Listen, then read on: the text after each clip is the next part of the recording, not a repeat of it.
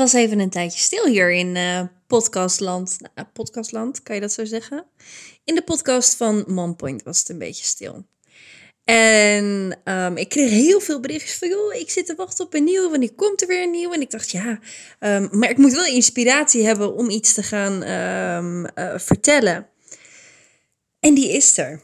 En ik heb hem verder niet voorbereid. Dus ik heb niks opgeschreven qua punten. Dit is een podcast die ik zo even eruit vloep. Maar wel over een onderwerp waar ik de laatste tijd veel over nadenk. En dat heeft alles te maken met gelijkheid tussen mannen en vrouwen. En nou ja, de vooroordelen, hoe de maatschappij vrouwen behandelt. Ja, dat klinkt wel heel zwaar en zo bedoel ik het ook niet.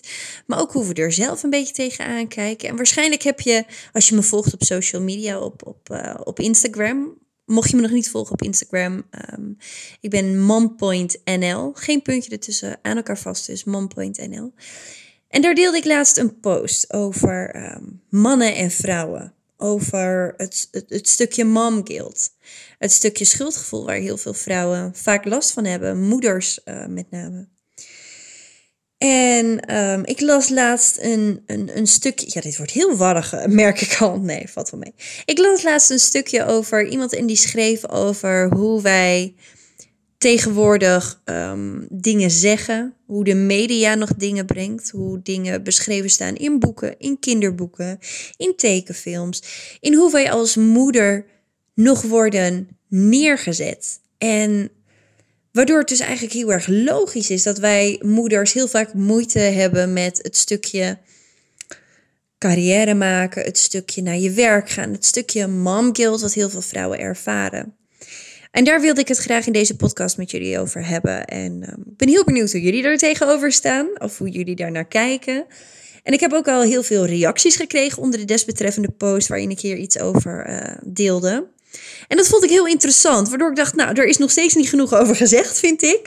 Vooral ook omdat ik jullie reacties weer heb gelezen. En ik dacht, nou, weet je wat? Ik maak er gewoon een podcast over. So here we are. Podcastnummer weet ik even niet meer. Wat is dit? 8, 9... En deze gaat over het stukje mom guilt en hoe dat tegenwoordig nog zo logisch is dat dat er eigenlijk is. En zo zonde. En ook hoe ik denk dat het komt. En ik moet wel zeggen, dit is wel een podcast wat niet gebaseerd is op wetenschappelijk onderzoek in vergelijking tot mijn vorige podcast. Waarin ik het stukje kwantiteit versus kwaliteit tijd met je kinderen heb uitgelegd. En dat heb ik weer naast een stukje wetenschappelijk onderzoek gezet. Deze is daar niet op gebaseerd. Dit gaat echt over hoe ik het zie op dit moment, wat ik zie. En daaruit heb ik een aantal conclusies getrokken. Het is niet de waarheid. Het is meer wat ik zie gebeuren en wat ik graag met jullie wil delen. En vooral ook omdat ik wil dat jullie daar zelf over na gaan denken. En jullie eigen mening daarover gaan vormen. Goed, ik spreek heel veel vrouwen. In mijn werk, logisch natuurlijk, ben ik dagelijks bezig met het stukje balans. En ik coach vrouwen om meer balans te krijgen tussen werk en privé. Ik begeleid vrouwen die het gevoel hebben dat ze moeite hebben met het hooghouden van alle ballen. Maar ook het stukje mom guilt, wat ik heel vaak tegenkom. En dit is iets waar bijna iedereen die ik coach of begeleid of die bij mij in een programma zitten. Moms in Business bijvoorbeeld. Dat is eentje die daar heel vaak omhoog komt. Maar ook al mijn andere coaches die ik begeleid. Mom guilt is iets waar we heel erg veel last van hebben. Want tijden zijn veranderd. En de tijd dat wij 24/7 bezig waren met het huishouden. Met het grootbrengen van onze kinderen. En dat was het. En nu zeg ik wel alsof dat heel weinig is, maar dat was echt heel veel. Dat is heel zwaar. In principe is het huishouden en het opvoeden van je kinderen gewoon een fulltime job. Maar dat is niet meer het enige tegenwoordig. Tijden zijn inmiddels veranderd. En naast huisvrouw, moeder, werken wij ook. En niet iedereen. Maar over het algemeen een heel groot percentage van de vrouwen in Nederland... en daarbij zeg ik wel in Nederland, want ik weet ook in andere landen is dat weer anders. In Nederland kunnen wij werken, mogen wij werken. Dat is ook nog zoiets, hè? Wij mogen werken hier in Nederland. En dat doen we ook. En voor de een is het een stukje financiële overweging. Die hebben zoiets van, joh, ik moet ook gaan werken. Anders is het moeilijk om al onze lasten te kunnen betalen. Ook al wil ik het misschien niet. Maar over het algemeen willen vrouwen zich tegenwoordig ook ontplooien. Ze willen studeren. En we hebben die mogelijkheden ook om te gaan studeren. Vaak, niet altijd. Maar over het algemeen hebben we die mogelijkheden om te gaan studeren. En om daarna een baan te gaan krijgen. En te gaan werken. En op die manier ook bij te dragen aan de huidige samenleving. En dat is normaal geworden. Het is zelfs zo tegenwoordig dat op het moment dat een vrouw niet werkt... dat mensen daar weer iets van vinden. Dus het feit dat vrouwen werken is iets heel normaals. Dat is normaal. Vrouwen werken. Over het algemeen. Ik merk dat ik heel erg probeer om het... ik wil niemand voor zijn hoofd schoppen. Of voor het hoofd. Nou, je snapt wat ik bedoel. Want ik heb niet iets tegen thuisblijfmoeder. Sterker nog, ik bewonder ze. Maar over het algemeen... werken heel veel vrouwen tegenwoordig. En dat is een nieuwe standaard geworden, dat vrouwen werken. Dat is heel erg een hele verandering als we kijken naar tientallen jaren terug... waarin vrouwen nog niet constant werken of niet voornamelijk werkten... maar vooral nog thuis waren met de kindjes. Maar waar het dus misgaat en waar dus ook heel veel momguilt door ontstaat... is het feit dat tegenwoordig nog overal te zien is dat vrouwen het huishouden doen. Dat vrouwen er zijn als de kinderen thuis ziek zijn. Dat de vrouw als eerst naar huis gaat. We zien in films dat de vrouwen voornamelijk de klusjes doen met de kinderen, de zorgtaken uitvoeren. Dus het naar bed brengen. Op het moment dat een kindje luizen heeft, dat de moeder zorgt dat de kinderen weer luisvrij worden. De moeders die zijn degene die alle tractaties maken voor de verjaardagen. De moeders zijn degene die ervoor zorgen dat de kinderen helemaal gewassen en gekleed naar school toe gaan. De moeders zijn vaak degene die de kinderen naar school brengen, halen, noem maar op. En natuurlijk wordt dat wel iets meer, dat je ook vaker ziet in films dat mannen dit doen. Maar als je eens even heel kritisch gaat kijken, dan is het toch vaak dat in alle boekjes, de kinderboekjes, de moeder altijd de zorgtaken heeft voor de kinderen. En ik vind het fantastisch dat je dit mannen steeds ook vaker ziet doen in films. Maar als we daar even een percentage tegenover zetten... dan is het overgrote deel nog steeds de vrouw die we dit zien doen. En in allemaal media, hè? Dus films, series, boeken, kinderboeken... overal zie je nog steeds dat de vrouwen het meeste doen met de kinderen. Maar daarnaast werken we ook nog. Dus eigenlijk doen we nu heel veel dingen dubbel. Dat is iets voor een andere podcast. Maar het feit dat het een soort van vanzelfsprekendheid is dat wij als moeder eindverantwoordelijk zijn voor de kinderen, eindverantwoordelijk zijn voor het huishouden. Dat is een hele zware druk die onbewust op ons wordt gelegd. En we zien het ook in de media.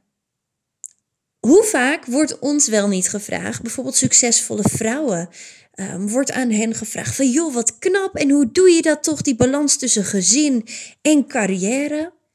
Dat is een vraag die heel vaak wordt gesteld in de media aan succesvolle vrouwen of vrouwen die een heftig beroep hebben of vrouwen die een omhoog klimmen in een carrière-ladder. Maar die vraag wordt eigenlijk amper tot bijna nooit gesteld aan mannen. Ik heb persoonlijk, en misschien ligt het aan mij hoor, maar denk hier zelf eens over na, nog nooit gehoord dat aan een man werd gevraagd, hoe doe je dat toch? Een fulltime baan of een baan met heel veel uren en een gezin ernaast en een huishouden, hoe doe je dat? Dat is een vraag die altijd aan vrouwen wordt gesteld. Waardoor we dus onbewust vrouwen als eindverantwoordelijke stellen voor het draaiende houden van het gezin, het huishouden en daarnaast nog werken. Want hoe knap is het dat al die 3 ballen hoog worden gehouden? Maar hoe zit dat dan met de man? Want we stellen hiermee dus dat er blijkbaar een eindverantwoordelijk is van iemand die dat dus allemaal hoog hoort te houden. Wij vrouwen, nee, dat is een enorme druk. Waardoor op het moment dat wij dus op ons werk zijn, we soms het gevoel hebben van jongens, ja, maar ik heb ook nog een gezin. En dan komt dat schuldgevoel omhoog kijken. En dat wordt weer bevestigd door alle boekjes, de televisieprogramma's, alles. Maar ook dat soort kleine vragen als hoe doe je dat toch, die balans houden tussen werk en gezin. En wat ik laatst had, wie was dat ook weer? Volgens mij Zijkschrift op Instagram. Die noemde al van ja, moeten we hierbij dat nooit meer vragen aan vrouwen, aan moeders dus? Nee, dat ook niet.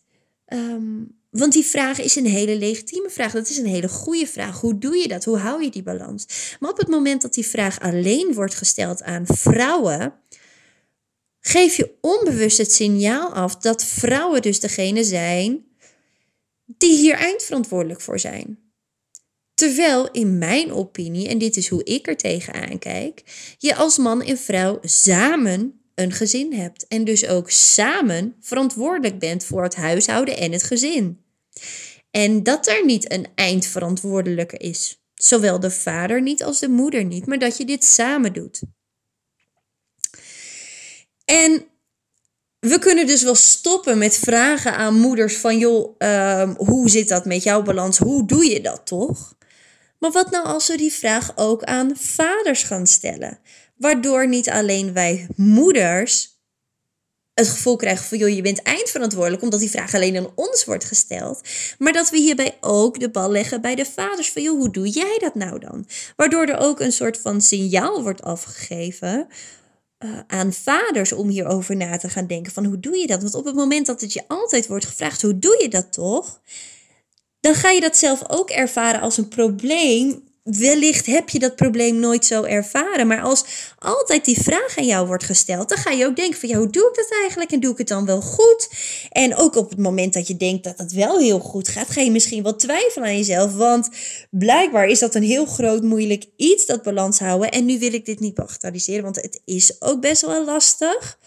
Maar op het moment dat alleen jou die vraag wordt gesteld en nooit aan je partner, kun je onbewust het gevoel krijgen dat jij dus blijkbaar degene moet zijn die het allemaal maar moet gaan regelen. Naast je baan, dat je ook nog daarvoor de volledige verantwoordelijkheid draagt, of in ieder geval de eindverantwoordelijkheid. En dat is best wel zwaar om te gaan dragen. Nu zei ik al in het begin dat er steeds vaker, dat we steeds vaker vaders zien. En nou ja, laten we ook nog maar eens even hebben over het feit dat vaders worden geprezen op het moment dat ze een dag minder gaan werken, op het moment dat er kinderen zijn. En dat het bij moeders als een vanzelfsprekend iets is. Dat het vanzelfsprekend is dat je minder gaat werken. Als moeder zijnde, als je in verwachting bent, krijg je ook altijd de vraag, hoe ga je dat straks doen als de baby er is? Ga je dan minder werken? Hoe ga je dat dan allemaal combineren? Ik vind dat anders moet. Dat we niet verwachten dat de vrouw automatisch minder gaat werken. En dat de man dus een heldendaad verricht op het moment dat ze een dag minder gaan werken. Maar dat dat gelijk wordt getrokken. En wat heel interessant was, of dat vond ik in ieder geval heel interessant, is wat er gebeurde op social media. Vrouwen die ineens zeiden van ja, maar wij vrouwen zijn veel zorgzamer. Wij kunnen ook veel beter het huishouden. Mannen zien dat nou eenmaal niet. En dan denk ik, wat? Ja, maar zo hou je het dus ook in stand. Op het moment dat wij onze man als een of andere incapabele suffert gaan zien. Als iemand die het ook niet kan, die het huishouden niet ziet, dan blijven wij die kar ook maar trekken, want de man die kan het toch niet. Waardoor we onszelf eigenlijk op een soort van voetstuk plaatsen, omdat wij dat allemaal beter kunnen. Waardoor dit hele proces, dit helemaal in stand wordt gehouden en dat doen we dus ook deels zelf. Als wij dingen willen gaan veranderen hierin, en misschien vind jij dit helemaal geen probleem hoor. En misschien heb je zoiets van, oh, ik heb hier helemaal geen last van. Kijk, dan is het geen probleem. Maar ik persoonlijk zou dit anders willen zien. Bij ons thuis gaat het weer heel anders aan toe. Mijn man is chief van de was. Die doet alle was. Mijn man die doet ook echt heel veel in het huishouden. En wij hebben alles 50-50 hebben wij verdeeld. En ik wil je even een voorbeeld geven over wat er gebeurt op het moment dat jij alle taken bij je man uit handen neemt op het gebied van bijvoorbeeld het huishouden. En dit is een voorbeeld die ik ook deelde laatst op een VIP-dag. En voor mensen die niet weten wat een VIP-dag is. Ik organiseer iedere maand een VIP-dag. En dan komen er 3 moeders bij mij.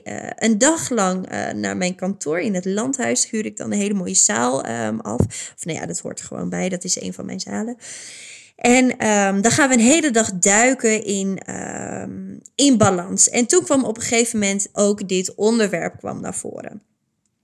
Want daaruit bleek ook dat er een aantal vrouwen moeite hadden met het uit handen geven van het huishouden. Want mijn man die kan het niet, die ziet het niet en die doet het gewoon niet. En ik moet alles maar vragen en nou ja, dat. Misschien is dit heel herkenbaar voor jou. En daarbij gaf ik een voorbeeld van hoe het er bij ons aan toe ging op het moment dat ik afstudeerde. En Mompoint, zeg maar, uit de grond stampte. Op dat moment nam mijn man heel veel over van het huishouden. Mijn man heet Remy, voor de mensen die mij nog niet zo lang kennen.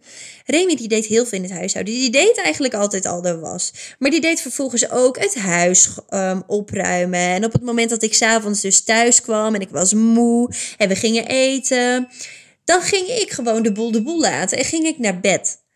Want ik was moe en mijn man die zorgde er dus voor dat het huis werd opgeruimd, de vaatwasser werd gedaan. Het gebeurde eigenlijk zo dat mijn man het hele huishouden ineens in zijn eentje deed. En ik deed steeds een stapje achteruit en ik deed steeds minder. Met op een gegeven moment ging ik dus iedere avond gewoon naar bed en ik taalde ook niet meer naar de tafel. Ik taalde niet meer naar de keuken die een bende was, want ik, ja, onbewust misschien, de volgende dag was het altijd opgeruimd weer. Dus daar hoefde ik me helemaal niet druk om te maken, wat natuurlijk heerlijk is. Maar mijn man, die had op een gegeven moment zoiets van, yo, chick. Nou, dat zei hij niet hoor, en zo fancy is hij ook niet dat hij dat zo zegt. Maar dat klonk wel even heel stoer.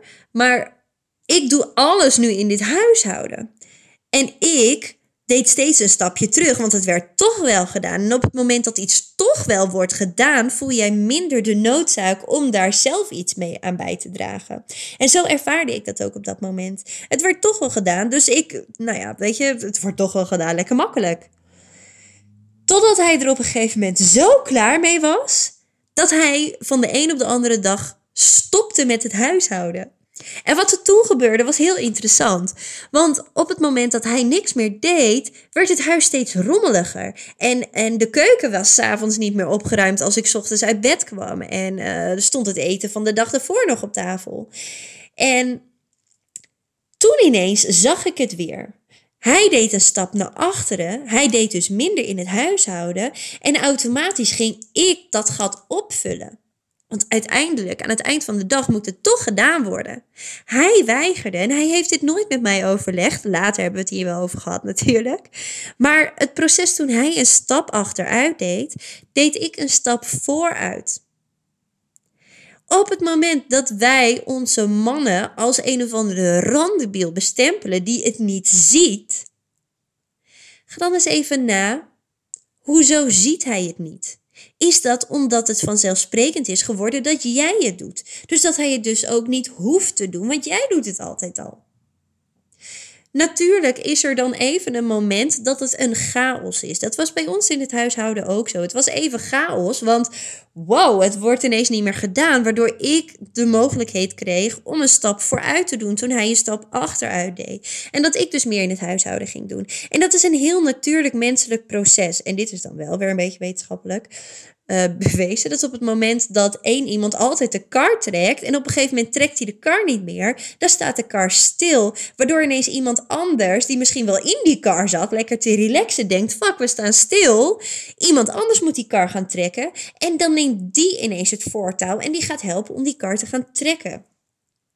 En dat is hoe wij mensen in elkaar zitten. En nu kun je wel denken, oh, mijn man is niet zo. Is dat echt zo of heb je hem die ruimte nog nooit op deze manier gegeven? Onze mannen zijn niet zulke retards als dat wij soms denken op het gebied van opvoeding, op het gebied van huishouden. Maar we houden de touwtjes vaak heel erg stevig zelf in handen. Waardoor we dit hele idee dat eindverantwoordelijk zijn voor het huishouden en de kinderen ook grotendeels zelf in stand houden. En dan kunnen we wel roepen, ja, wij vrouwen die zijn nou eenmaal het verzorgende type.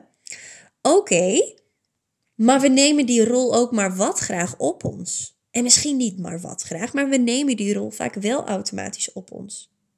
Op het moment dat wij dat stukje mom guilt willen veranderen, omdat wij ook willen meedraaien in het hele masculine gedeelte, dat is nou ook weer niet zo, maar vroeger werd dat wel zo gezien, dat hele stukje werken.